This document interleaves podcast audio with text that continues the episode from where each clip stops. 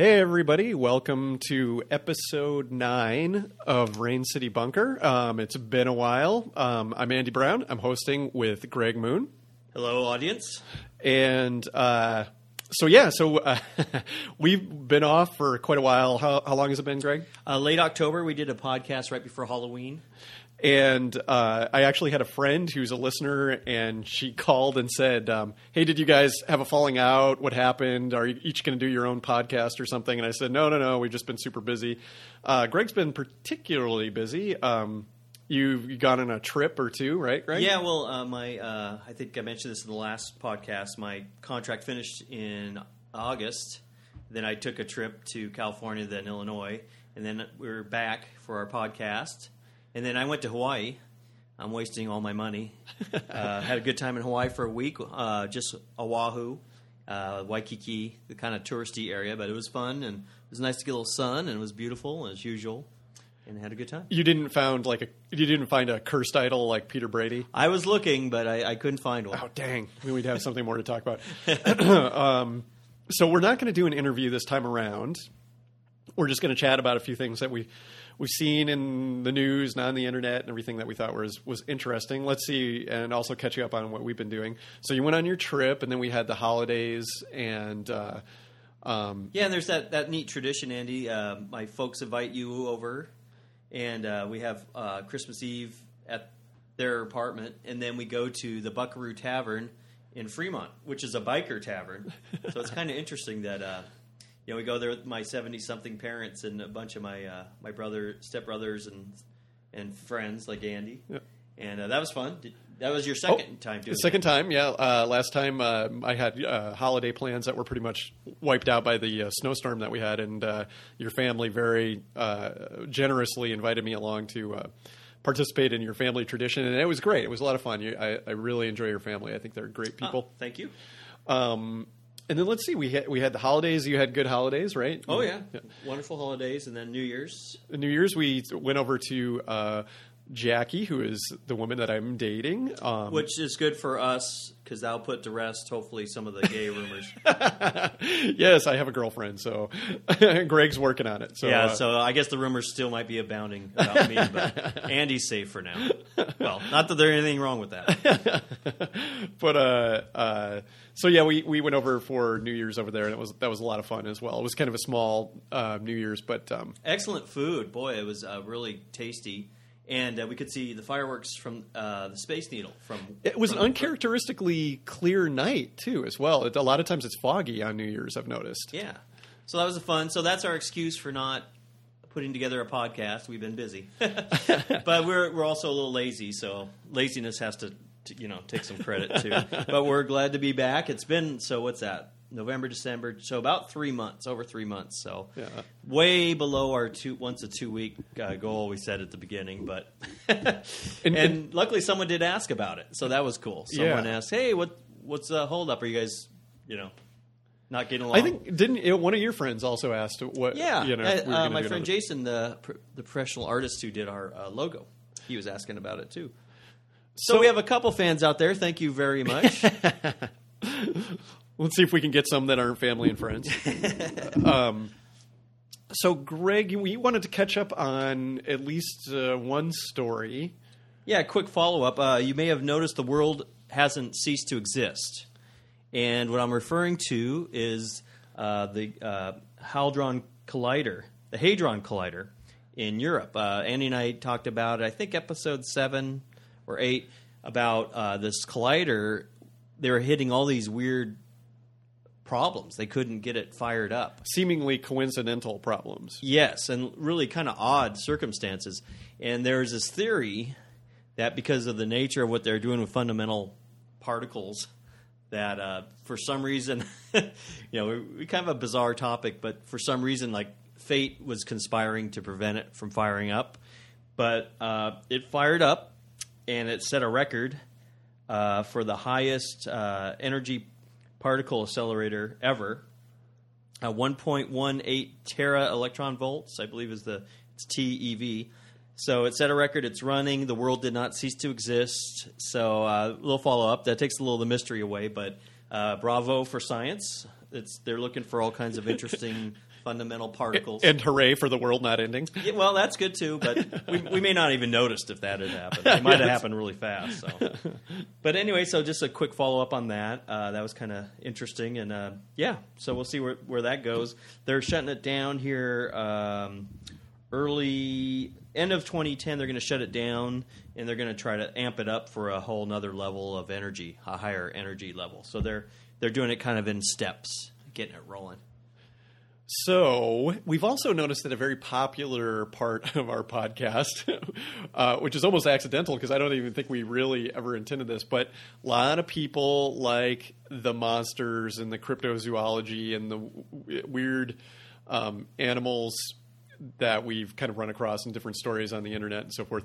And we're going to now call that. the creature feature.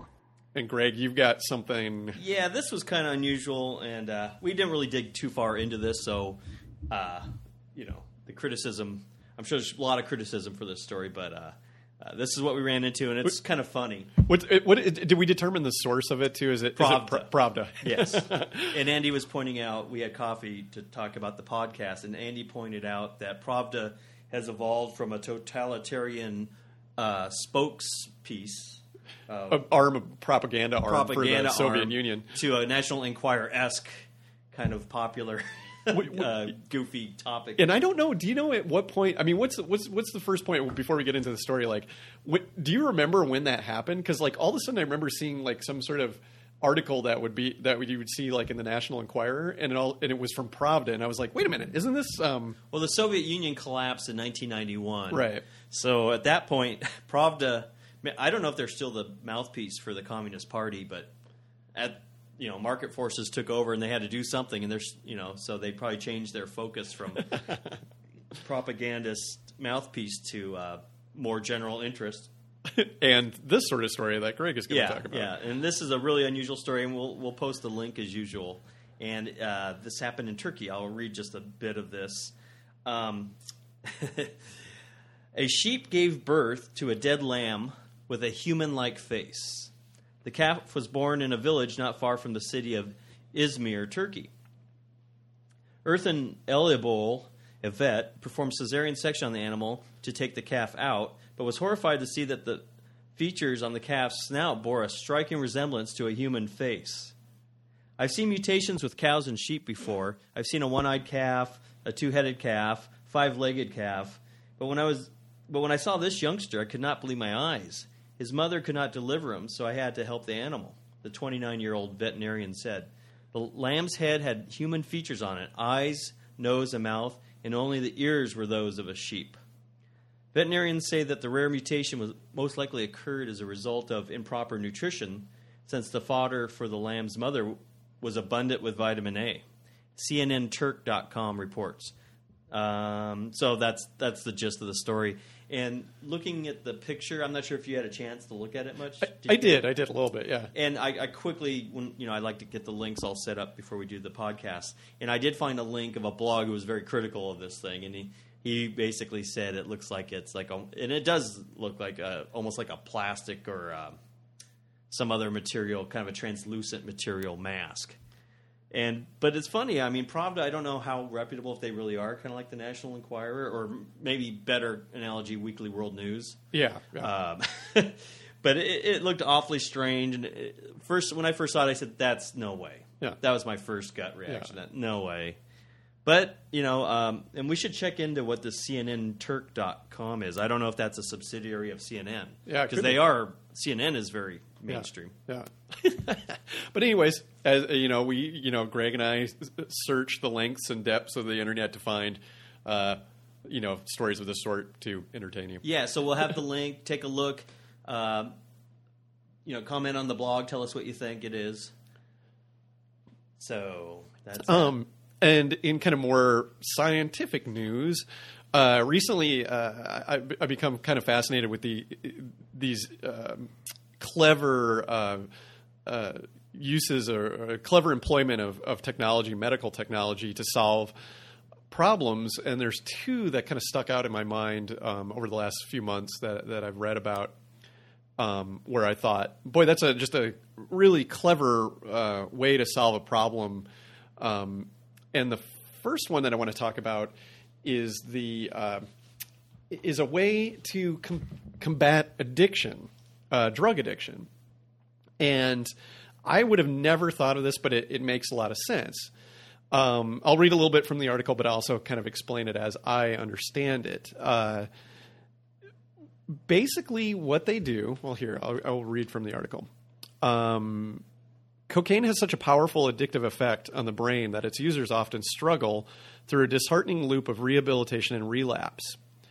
A treatment developed by Baylor College of Medicine psychiatrist Tom Kosten could soon help users break that cycle. Kosten recently completed his first placebo controlled clinical trial for a cocaine addiction vaccine. Uh, the vaccine, which temporary, temporarily blocks the effects of the drug, consists of a cocaine molecule attached to the surface of an inactive cholera toxin protein. After receiving the injection, the body generates antibodies that respond to the cholera protein and the cocaine. If cocaine subsequently enters the bloodstream, the antibodies bind to it and neutralize it before it can reach the brain to cause the release of the neurotransmitter dopamine, uh, the process that makes the user feel high. So basically, they've they've taken this cholera protein and attached um, uh, the cocaine molecule to it, and they can do this with other drugs. They believe. Um, and what that does is it, it makes basically your body immune uh, to cocaine, or or it prevents it from the body from processing it and giving you the high. Uh, so uh, in this trial, um, going back to the article now, uh, which was in Discover magazine, by the way. Uh, in his trial, Kosten found that 50% of cocaine users had a cocaine-free urine when test, tested 8 to 16, 16 weeks after vaccination, compared with 35% of those who received a placebo shot. Um, and they go on to uh, talk in this uh, this article that um, you know one thing that cocaine users or drug users they might switch to if you know once they are immune to the effects of cocaine. His concern, Kosten's concern, was that they might go to another drug. And it says here to check whether vaccinated users were turning to other drugs instead. Kosten t- tested subjects for methamphetamine, the pre- preferred cocaine alternative. That's like the most common drug that they go to if they can't get cocaine, but found no evidence of use. Um, in addition to the cocaine treatment, Kosten is developing vaccines against heroin, nicotine, and methamphetamine. Uh, he has shown in animal tests that treatments targeting those drugs can also produce high levels of antibodies against the addictive compounds. So it could be used in other ways. And I mean, what? I mean, how did this guy come up with this idea? I mean, we've all known about vaccines for a while. Uh, you know, where you get the body's antibodies to fight against, uh, you know, a, a, a, uh, you know, a germ uh, by exposing them to, you know, a dead uh, or or reduced uh, reduced capacity germ that your body can fight against, and then you have the antibodies and it can defeat that. And I'm like, what? Co- I mean, what a great combination of ideas, you know, to use the antibodies of the body to fight against. Yeah, uh, that is very clever. Yeah. uh, Andy, you, you said it makes them uh, immune to the effect of the cocaine. Right. So if they take cocaine, they still can't get any effect, so they Correct. will stop using it. Right. But pardon me, will it take any um, withdrawal effects away? You know, it doesn't say that. It does. I, I should say that it, it does say um, Kosten is working to increase the va- vaccine's antibody generation. Uh, additionally, the vaccine's protection seems to last for only about two months, so you'd have to get like a booster shot. Okay. It doesn't say. I was kind of wondering that as well. I, I, I would assume you probably undergo the effects of withdrawal. Um, so you know that that's you know just one of those things about addiction that you know somebody's going to have to go through. Yeah, and um, and I think they have other treatments for getting over the um dealing with the effects of the withdrawal. Right, right. But hey, but that's good because they can't go back. Basically, if they have this uh, immunization. They they try cocaine, they get no effect from it. So no point in trying it. They're they're just stuck with their withdrawal. Right. Which hopefully you know there's other therapies to deal with the withdrawal. But so that that sounds like it's very effective, and they aren't going to these other drugs. Um, well, about fifty percent of them it says in the in the uh, Oh, 50 percent are going Yeah. to other drugs. Uh, oh, you mean to you- use other drugs. Uh, well, I think it doesn't. It doesn't specify how many. If, it sounds like none of the fifty percent that that were cocaine free tested for these other drugs oh, as okay. well. Oh, good. So it seems to be for that fifty percent, which is, I mean, So, it made so about half the people it works. yeah about half the people it works. So um, there's that, and then another. Um, pardon me, I'm coughing here. Another um, uh, me- uh, piece of medical technology that I thought was just extremely clever is this thing, and it's got a horrible name, but this thing called the lung flute, and it's uh, produced by this company called Medical Acoustics. And I will read a little bit of an. Where did you find this article, by the way, Greg? W- was this the Popular Science article? Um, Yes. Yes. Okay. I, I, I read about this in Popular Science, and Greg has found a uh, posting by uh, Popular Science, and we'll have that link as well. Um, the article states the nearly 10 million Americans who suffer from chronic obstructive pulmonary disease rely on medications and strenuous coughing to help break up the thick gobs of mucus clogging their lungs. Sorry, this does get a Little little, graphic. little get, gets a little gross, but the lung flute does the job with just 15 to 20 puffs of air. Um, blowing into the reed instrument sends a steady 16 hertz vibration into a user's chest, dislodging mucus in the lungs so that it's easier to cough up. Uh, scheduled to receive FDA approval this fall, the flute also serves as an easy method for collecting deep lung sputum for tuberculosis tests, especially useful in developing countries where TB is prevalent. Um, I read the article, and I'm going to go on a little bit of memory here uh, to, to further detail it, uh, but I think this is fairly accurate. So the guy who developed this, he's an acoustical engineer, and he was he was sitting around with some friends, and they were talking. They were kind of joking actually about the various effects of acoustics on the human body, and they were talking about the infamous brown note. Which do you know about that, Greg? No. the brown note is I don't know if it really works. I think MythBusters, the TV show MythBusters, took this on, but the brown note is supposedly a frequency that will loosen your bowels. Oh, So, um, to put it nicely, they're talking about uh, non-lethal warfare for that. Uh, or maybe or and or just control, riot control, and urban legend. It's Urban also the source of urban legend. Uh, but he started thinking like, what other what other ways could um, you know in a medically uh, beneficial way could you use acoustics and he started thinking about you know uh, you know people have emphysema and asthma and so forth. A, a lot of what uh, causes the inability to breathe is that you have the mucus and you can't clear it out of your lungs. And the and that can lead to death in some cases. yeah, it can lead to death. Um, and that uh, he started thinking the the what is, uh, is it the cilia the the the hair like fiber the Uh-huh. hair like um, Yeah. cells in your lungs that that help move you know mucus and so forth up that they they vibrate at a certain fre- frequency. So if he could just come up with that frequency, uh, which he did, that he could develop a way to help people move that mucus up out of their lungs. And at first, he used, uh, you know, machines that would produce this tone, but they were large and everything.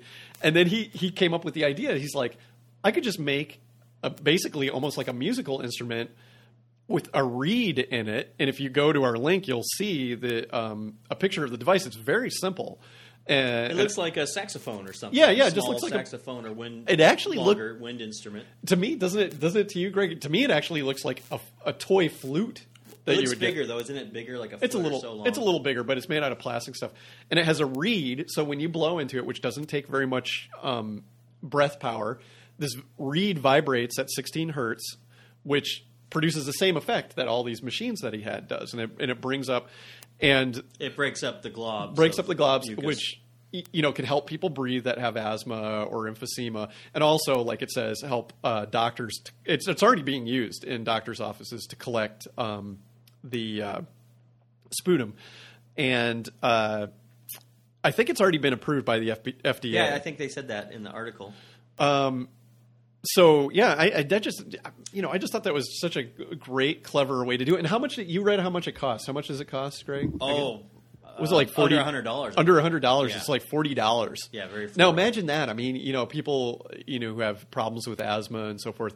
Imagine that you could get this thing that I would assume is reusable for forty bucks. Now, Andy, can you think of another application where we use sonic uh, power or Yes, technique to break? I think they use it to break up kidney stones. kidney sometimes. stones. Yep, yep. They use ultrasound to break up kidney stones, uh, and of course, there's the ultrasound to examine the And body. that's more like a radar thing. Yeah, yeah. They're not trying to break up the baby usually. No, no. But I, I do think, I mean, there's been some interesting, I'd have to dig a little bit more, but um, with like el- electronic medicine, uh, I know there's a guy who's working on uh, busting up tumors with uh, pulses of electricity. I think we might have even talked about that at one point. and I don't know of any other sonic things. Now, I do know that the military is working on sonic weapons. They have some sonic Non- weapons, the non-lethal non-lethal weapons I was weapons, talking yeah. about. Yeah. So To repel rioters or, or big groups of people. yeah, and that's a whole that we could do a whole show on that kind And of thing. being a good Trekkie, I'm sure you remember. I think it was the early episodes of the original series. They used to take sonic showers. right, right, right. I, th- I think they only mentioned it in one or two episodes. Yeah. but they mentioned a sonic shower, and the, so it's the same idea. I Yeah. mean, it's sonic power breaking up particles, Yeah, yeah, clumps of particles. yeah. And wait, aren't haven't they developed? Now I'm just going completely off. We have our list of notes to talk about stuff, and I'm going to go off. Uh, I'm going to go off the range here a little bit, but uh, I seem to remember that they're developing uh, washers, uh, clothes washers now that use sonic. So they're going to use less water. Oh well, And I the- haven't heard about that. Yeah, I'll dig into that as well. But they it uses like sonic uh, technology to clean your clothes, and and they use like these plastic beads. Oh, and the plastic beads get vibrated and, and clean the clothes. And but then, they still use water, don't they? Uh, no, I don't, or very little. Okay. And then I think when it spins out, the plastic beads they're reusable. They go to the you know they go to the outside of the the dryer and then or excuse me the washer, and then the next time you use it, they come back in and, and wash your clothes. So You know, the last really quick aside too. You know, my grandmothers, both of them were born in 1898. so, like, you know, just 110 years ago or so. Just think the way the technology changed in their lives is astounding. You know, airplanes in 1903, uh, telephones became popular in the 20s, electric lights probably around early 1900s, and uh, and just recently, it just really seems like you know, with computers and cell phones and uh, copier technology, things are progressing even at a really inter- really fast clip.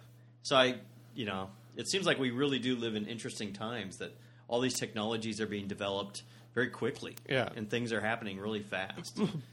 I'm, you know, the Sonic thing just, you know, I guess Sonic this idea has been around for a while, but it sounds like it's starting to come into its own. yeah. And this is, but this thing could have been developed 100 years ago. I mean, this is a, a very basic uh, device, right, Andy? I mean, it's just like a flute. Yeah, I, I don't- Someone could have made this 100 years ago.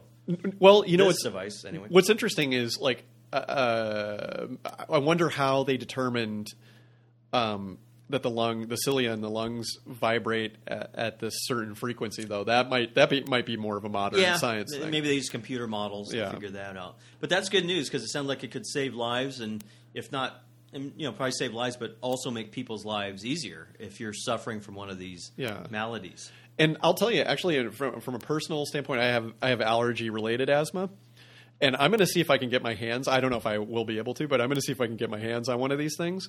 And if I get a chance to use it, I'll I'll definitely I'll do a report on it. Field testing. so, talking about the world changing and people accepting change and so forth, uh, I actually just kind of hit Greg with this right before we did the podcast, and I'm I'm curious to see. I'd love to hear what other people think. I've been asking other people about this as well, um, but I'd love to hear what uh, other people have to say about this. I have become kind of fascinated by the idea of lab grown meat. um, and it's pretty much exactly what it sounds like. In other words, you're you're not using an animal, you're not uh, butchering an animal to get the meat from them. You're taking meat cells from an animal or cells from an animal and growing them into meat. Uh, It's almost it's not really cloning, but it's kind of like when you cut a uh, branch off a tree and you can plant the branch and it grows into its own tree. It's kind of that somewhat similar to that, right? You're taking meat cells and you're culturing it and yep, exactly. making it grow. and there's a lot of there's it's it's a very com there you know it's complex Uh, the the obstacle there are some obstacles to get past to do this in other words like how do you get the cells into a framework that resembles the texture uh, and so forth of meat and uh, you know, we we dug up an article. It's kind of an old article. It's from 2008, right? You said, Greg? Yeah, May. So it's about a year and a half old, maybe almost two years old. and uh, it's from NPR, right? Is this Uh-huh. the? And I apologize to. I could probably use one of those lung flutes right now. I keep uh, clearing my throat. um, here, I'm going to do a good cough and get it out of the way. I'll, I'll turn off my mic. So there we go. Um, And the bunker isn't exactly dust free, and I've been coughing a little bit too. So the bunker is really uh, an old basement. And, uh, there's some cobwebs that I tried to clean out the other night and dust. So you know, So, uh, but th- this was interesting. This I didn't know, and this is in the article. I'm not going to read the whole article because it's mostly just like opinion. Uh, and uh, apparently, uh, as I quote from the article, but the concept has had some famous proponents, including Winston Churchill in 1932 in his 1932 essay, 50 Years Hence. Quote, we shall. Es- I'm not going to try to do a Winston Churchill impression. we shall escape the absurdity of growing a whole chicken in order to eat the breast or wing by growing these parts separately under a suitable medium. So, uh, you know, Churchill, Churchill, and me, we're both on board for this. Um, uh, let's see. Let's get to a little bit of the tech. Um, Vladimir Mironov, a biologist at the Medical University of South Carolina, is among a handful of scientists culturing, culturing, culturing meat from animal tissue. Sorry about that. His work involves turning formless, textureless patches of the stuff into mass-produced form, like meat sheets. They're going to have to come up with some better terminology, now uh, really, or what one might affectionately call schmeat. um, I when Andy brought that up, my, my visceral reaction was kind of ugh. It just it I mean it sounds really strange to me, and I you know I I. I bet I'm more in the majority than Andy. I bet most people kind of cringe at this idea. I think you're right. it will take Uh, a lo- I mean, uh, assuming they perfect the technology, which it sounds like they're kind of on the way. I think it'll still take some some time for people to get used to the idea. Yeah, and see that that, that is strange to me because you know, and, and this is not an accusation, but um, you know, I've, I've I've been uh, talking to a lot of people about this, and I've been talking to vegetarians and and asking them why they're vegetarians, and there's a variety. You know, there's well, it basically boils down to three reasons that people give for being a vegetarian, uh, and they either have all three or one or the other. Um, you know, some people do it for health reasons because they believe eating meat is not is not healthy, and that you know that can be debated, of course. Um, and then some people do it for uh, you know uh, animal cruelty reasons. And then, and then uh, one thing I never thought about that's that's been brought up that somebody brought up is sustainability. Um, in other words, that you know farms, uh, the these farms that you know, for example, cattle ranches and so forth, they just take up so many resources. Yeah, lots of water. A cow, I forget the number, but it's like 100 gallons a day for, per cow. Right, It's right. some large number. I don't Yeah. know exactly that number. And what what I think is uh, uh, uh, an aspect of the lab grown meat is it kind of takes on all three of those things. One is you're not you're not butchering uh, an animal, you're not killing an animal to to get the meat. You would be growing it, you know, from from the cells, so there's no animal dying from that. And then uh, it, the health reasons is we now with with beef cattle are injected because they're you know they're herd animals and, and they're kept in close proximity that they're they are given a load of antibiotics Yeah, just they don't want disease breaking out and killing their herd. Right, Herds so- are very valuable. and and so there's all these antibiotics all, there are all these hormones uh, in a lab grown meat you don't need to have antibiotics because there you can you can keep all this the the the meat basically uh, in a pristine condition you you can you can control the how the meat grows once they get this process down No, there's probably hormones involved, though. um You remember?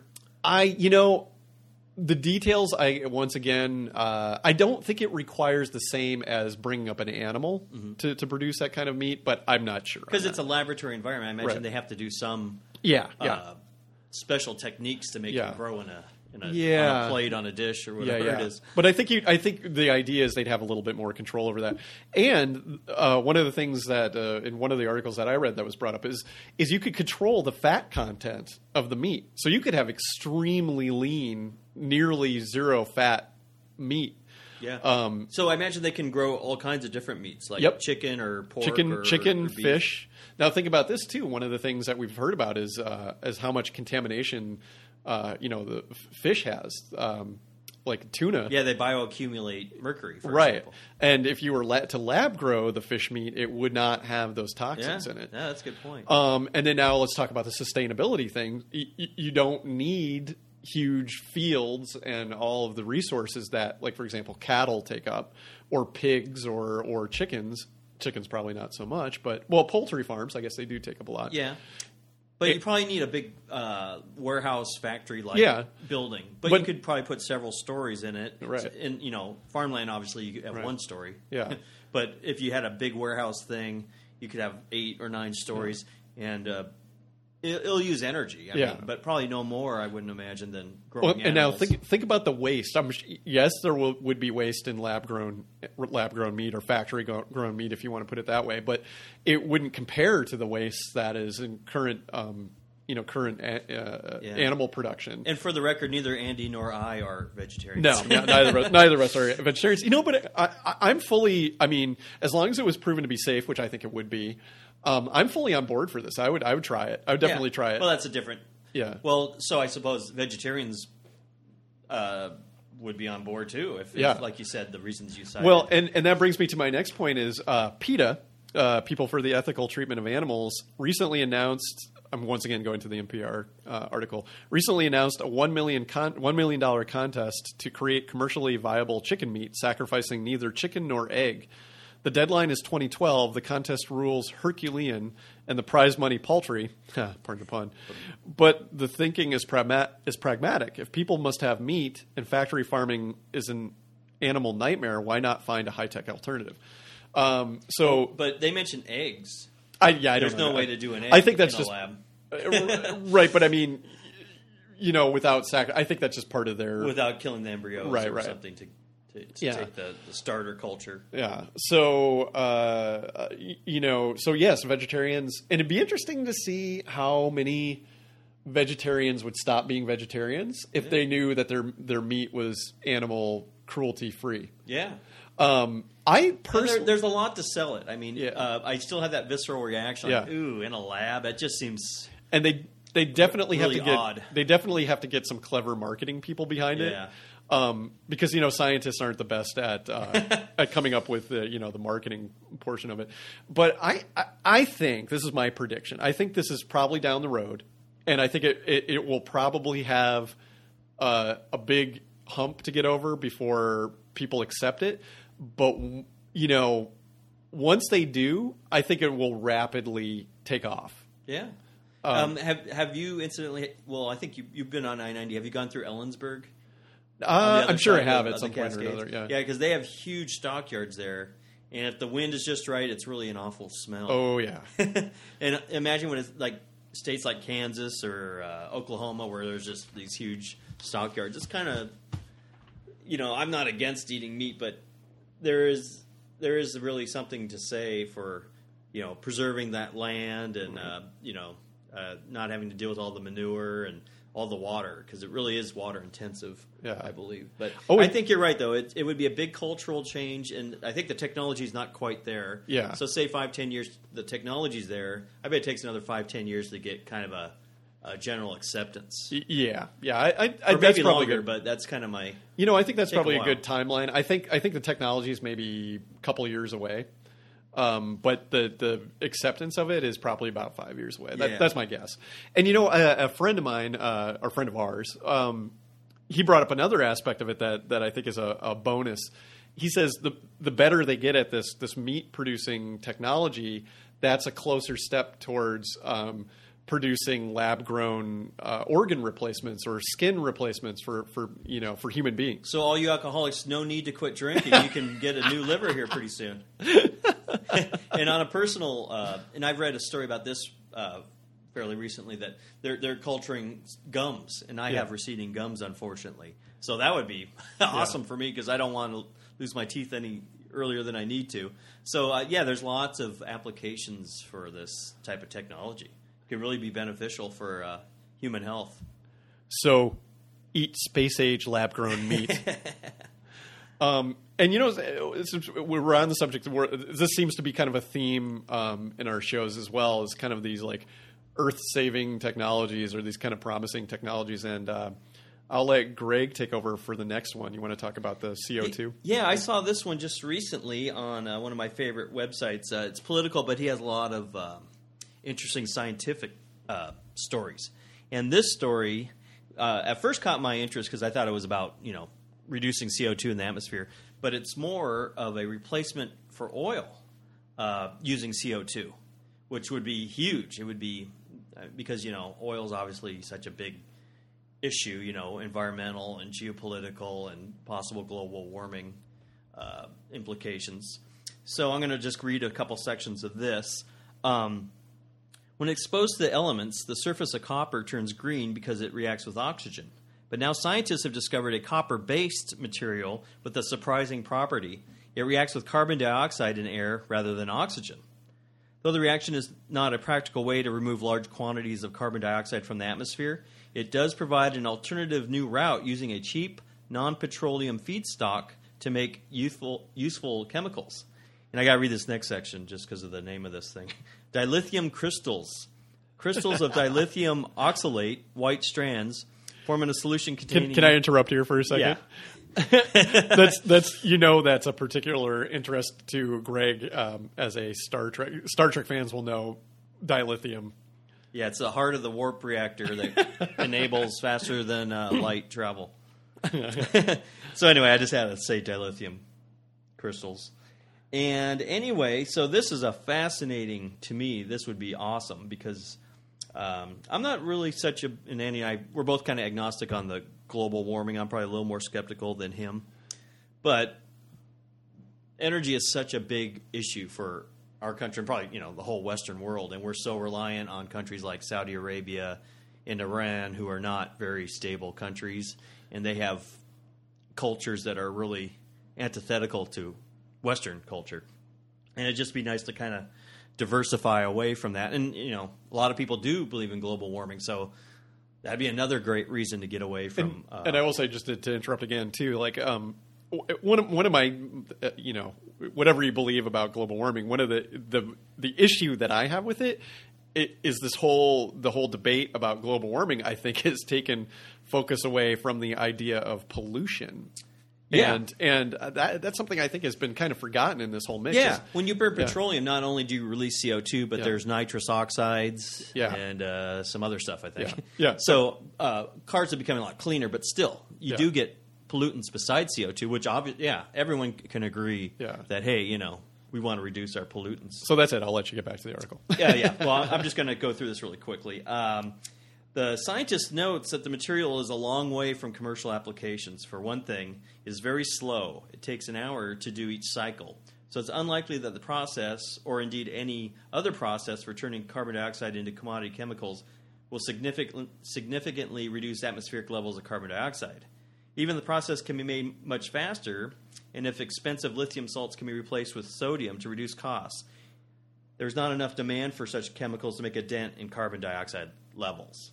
So what they're saying there basically, this is not a way to pull CO2 from the atmosphere in a, in a large degree. If CO2 is creating global warming, this isn't the solution, but it does lead to the potential technology that we won't need to burn any more petroleum or use petroleum for um, you know the chemicals like plastics and all these other things. So we would be able to get away from petroleum. Um, I don't think they say here if it can actually become a fuel. I imagine it could. Yeah. Um, but so it's very interesting. Unfortunately, it's still a ways off, but Yeah. it would be such a good benefit to the planet, basically, to be able to diversify away from oil. And uh, this whole topic of alternative energy is very interesting to Andy and I. And e- even though, you know, like I said, I'm pretty skeptical on the global warming, Andy's not quite as skeptical. But there's plenty of other reasons to be interested in uh, this sort of thing.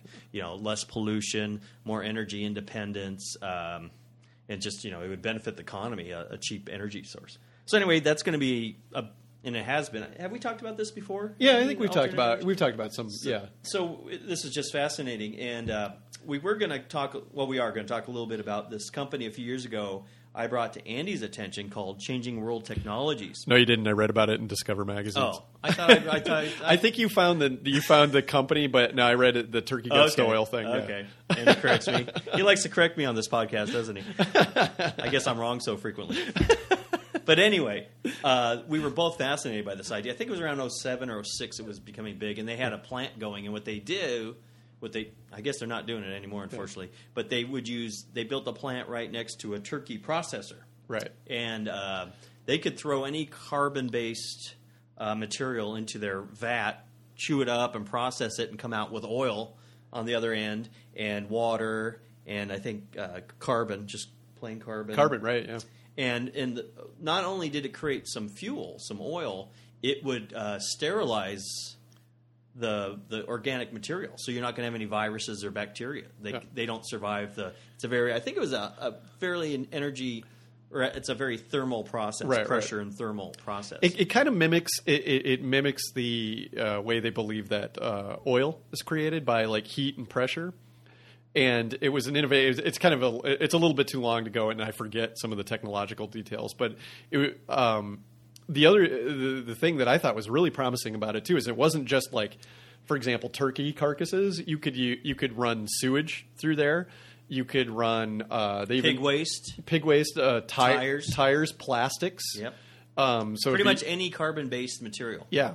Um, and we, we bring this up because it was such a promising idea. And, it, and it's not like there was any part of the idea or the proof of concept that failed.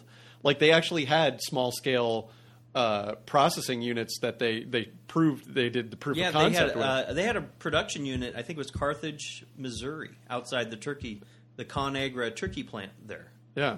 And unfortunately, we looked it up to say you know we wanted to talk about it, and it looks like they're filed for Chapter Eleven. Yes. so, so for some reason this failed. I mean, do you have? A, I, I'm kind of I'm kind of at a loss. What do you what do you think failed about this, Greg? Do you have an idea? Yeah, well, it, we're, we're both kind of disappointed. Um, I think it must have something to do with the economics. It's got to be the economics, um, and I think there's complaints about the odor. They Right. hadn't completely Yeah, solved yeah. the odor problem. So it's a not in my backyard sort of thing. yeah, it's almost like having a sewage plant, and you know we have sewage plants, but it must have been worse or or something. And I, I do you think I, I also wonder too if it's one of those things where it, it just the initial startup cost was just too prohibitive. Maybe I think that was part of it, and um, yeah, and you know, oil is down to about seventy-five dollars a barrel now. yeah, maybe in a lot of this is economics. Maybe it's not cost effective until oil hits hundred dollars again. Right, right, right. And oil always fluctuates.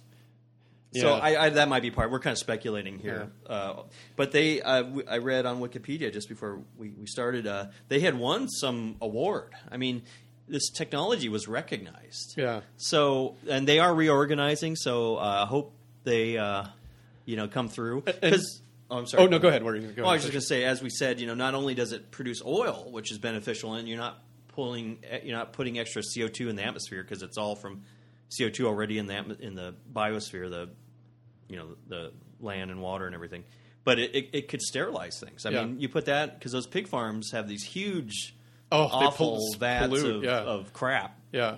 To be literal about it, Yeah. and they could they could purify that and process that and get oil and and useful things Instead of dumping it into the water supply. Yeah, Which is what they do yeah. now. Yeah, I'm, yeah. Is that how? I'm not sure. how Yeah, they deal they think uh, pig waste is one of the things that causes the algae bloom uh, that that they see in the oceans and stuff now. Oh, yeah. So, so besides the oil, the energy issue, but the energy thing is where they make their money. Yeah. they're not going to make money sterilizing all this stuff because no. we're not too worried about it. But so I guess the reason we brought this up is it's kind of like good news, bad news thing. The bad news is is like it's it's sad that this very promising, proven technology just seems to have died on the vine. We're not quite sure it's dead yet, but it, it seems to died on the vine. And the good news is that there is workable um, technology that, that's you know very promising towards preventing pollution, energy, alternative energy, that sort of thing. And I kind of think that with stuff like this, sometimes it's not the first guys out of the gate. A lot of times it's the second or third people, and there, there's other people that are working on. I've, I've read. I can't think of it right now, but there there's other um, uh, corporations and entities that are working on very similar processes, um, and maybe one of them will be successful. Yeah, let's hope so. And there's so many tech, like we are talking about, technologies just kind of exploding. Uh, I like watching the solar and solar efficiency, solar cell efficiency to turn solar energy into electricity is increasing very rapidly. And uh, I read a prediction at the uh, New Year that at the rate it's improving efficiency by the end of this decade, this new decade we're in, solar may solve all our problems. So, I mean, who knows which technology will win? But I Yeah. think we're I think we're at a very interesting time, and I think something's going to happen here. Yeah. I really do. Oh, why bother? The Mayan calendar ends in 2012. well, I guess it's a couple years. so, anyways, that, that's pretty much the end of the show. We're going to talk about. Um, we've got some upcoming stuff. That we're going to do more interviews. So, uh, I'm lining some stuff up. Uh, one exciting thing that we have uh, down the road potentially is a ghost hunt. Uh, Greg and I won't be doing it, but um, we'll be connected to it. And I still have some details to iron out, but there's a place in Seattle that seems to. Uh, it's an old building, and it seems to have some activity from what I've heard from some people. And I'm going to talk to uh, somebody local who does uh, ghost hunting, or I have talked to them, and they're they're very interested in it. And and hopefully, Greg and I. I don't know if we'll be walking around with our microphones doing it, or we'll be interviewing the uh, folks afterwards. But we'll be involved in some way or another. So we're hoping for a, a, uh capturing a ghost. We've devised the, the positronic uh, capture device. don't don't cross the streams. So that we're kidding. but uh, uh, let's see. And we we've there's an interview, um, couple interviews that, that, are- that yeah, hopefully, uh. I have a f- acquaintance who uh, is in alternative energy, so we're going to try to contact this person and see if he'll be willing to sit down with us for a, for a half an hour or so about the, the work he's doing. So we could talk to someone who's really involved. Yeah. So we'll we'll see how that goes. really involved and more interesting than the two yeah, of us. who knows the real world? And uh, quick thing, um, Andy mentioned one or two of you guys are uh, Mac users, and yeah. I'm going to update the website to include um, ex- more explicit instructions for downloading uh, the podcast for Macs. So, uh, you know, so sorry about that. We kind of overlooked that, but. Um, and I don't have a Mac. I have a PC, so and I'm doing the website work. So He's one of those. yeah, well, I get paid for it. So, so anyway, we will uh, get some more explicit, more clear instructions, hopefully for the uh, Mac users among our listeners. and, And- all all twenty of them. but yeah, so that's it. Uh, uh, once again, we're going to have some interviews in the future, so you don't have to listen to just us. But it's been fun, and it won't be uh, this long in the future. We'll get on it with a podcast. Will be coming up soon, and we will talk to you then. That's all from the bunker.